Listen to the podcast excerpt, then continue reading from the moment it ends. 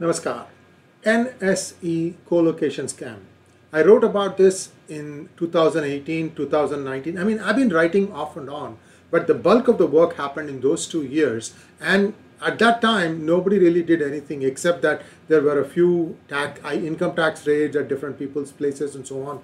But now it appears that the Modi government is determined to get to the bottom of it. Why do I say that? Because they have now arrested the OPG Securities Managing Director Sanjay Gupta.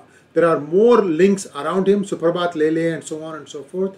And, and those things will, I think, come out in time. But my big, big disappointment with this government is that there are still five people roaming free who are all the main people who did the NSE co-location scam. By the way, those five does not include Chitra Ramakrishna. She came afterwards. Okay, so the other thing I want to bring your attention to is an article that came in the uh, Hindu Business Line by Palak Shah. What he said was that Ajay Shah is also being looked at very closely. And today I'm going to ask the same questions that I asked about four years ago of Ajay Shah, to which he has not bothered to reply. This person won't uh, respond via email. Anyway, so I just when I found out that he wasn't going to respond, I just went ahead and published the articles. It's a six part series, and you can go and look at our references to get additional data on everything that has been happening. I have six questions for Mr. Ajay Shah. The first question is probably one of the more important ones. You know, uh, in 2017, November, the income tax raided his place as in connection with the OPG securities. There was a raid at OPG securities offices also, and they took away a lot of data. What they found was something very, very interesting. What they found was that there were budget speeches, the budget speech of the then finance minister, Mr. P. Chidambaram, but how did somebody who is working at NIPFP, National Institute for Policy and Financial Planning, got hold of this?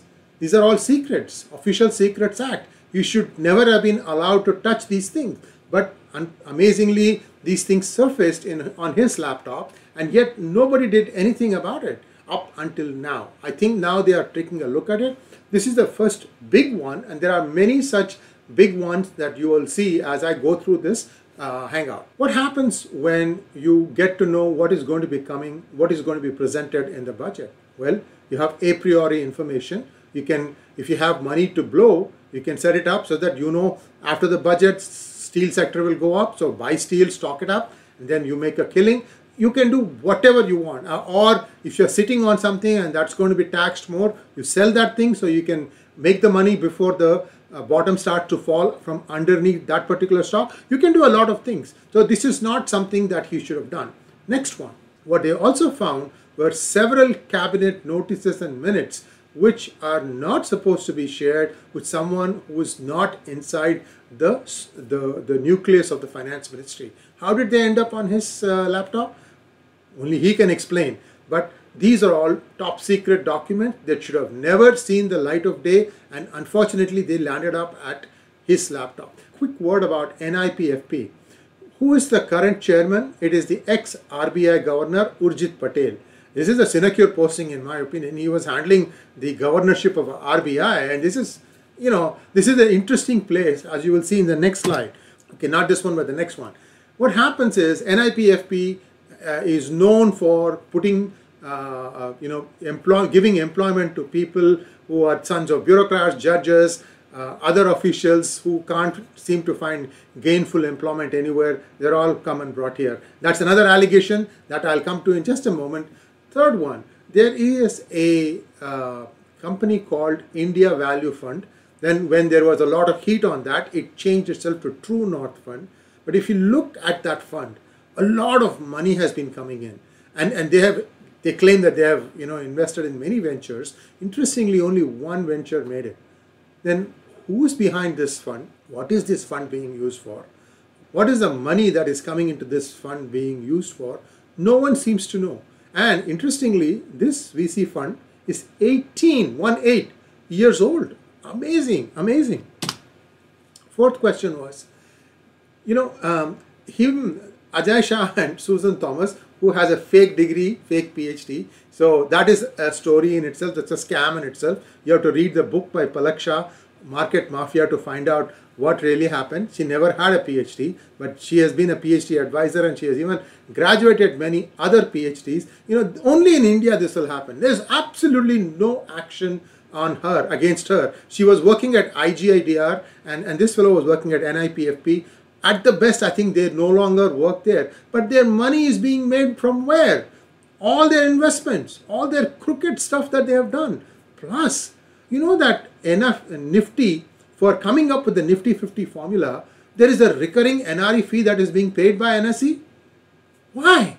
It's a formula you know if certain thing there are some parameters this will be automatically computable in fact if that formula is shared you and i can find out which company will be going out of nifty 50 in the next uh, rejig so that you can actually offload the positions and get the new one in this should be as transparent as that for example if you look at the nasdaq or the dow 30 you can see from the performing companies and the ones that are you know uh, going to enter there, you, you can clearly see a pattern. You have to have a track record of several years of you know flawless execution of certain growth. Point I'm trying to make is you, this is something that you should have just been paid once as a non-recurring engineering fee, but they continue to get paid for this even after all these scams. Prime Minister Modi should just cut off this stuff. This is just plain you know nonsense to keep on paying them for something that uh, has was done many many years ago. There are 40 consultants that were hired under NIPFP that number is an old number. It could be more now. And all these people enjoy salaries between 40 to 50,000 to 2 lakhs. Nobody knows what they are doing. But it's all under research and NIPFP is completely being funded by the finance ministry has anyone found out what exactly has been the output of NIPFP what is the progress report? You know how Urjit Patel, the governor, ex-governor of RBI, chairing it, what does he have to show? Now they are, their term started in 2020. It's a four-year term. For four years, they can, they can just rest and relax. What exactly has NIPFP done? I'm a taxpayer. I want to know where my taxpayer money is going. And I'm sure it is not going where it should be going. Anyway, so that's just my question. This is the last one. You know, interestingly, after this raid happened in 2017, Mr. Ajay is allegedly uh, supposed to have flown to London to meet up with somebody.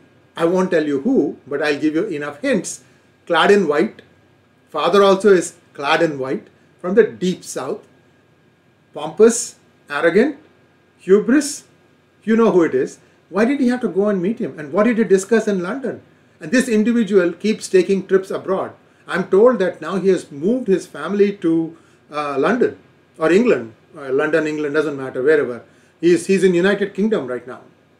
Anyway, so these are all questions. I don't think Mr. Ajay Shah is going to answer them. I'm hopeful that when the CBI or the ED ask him, he would deign to answer these questions.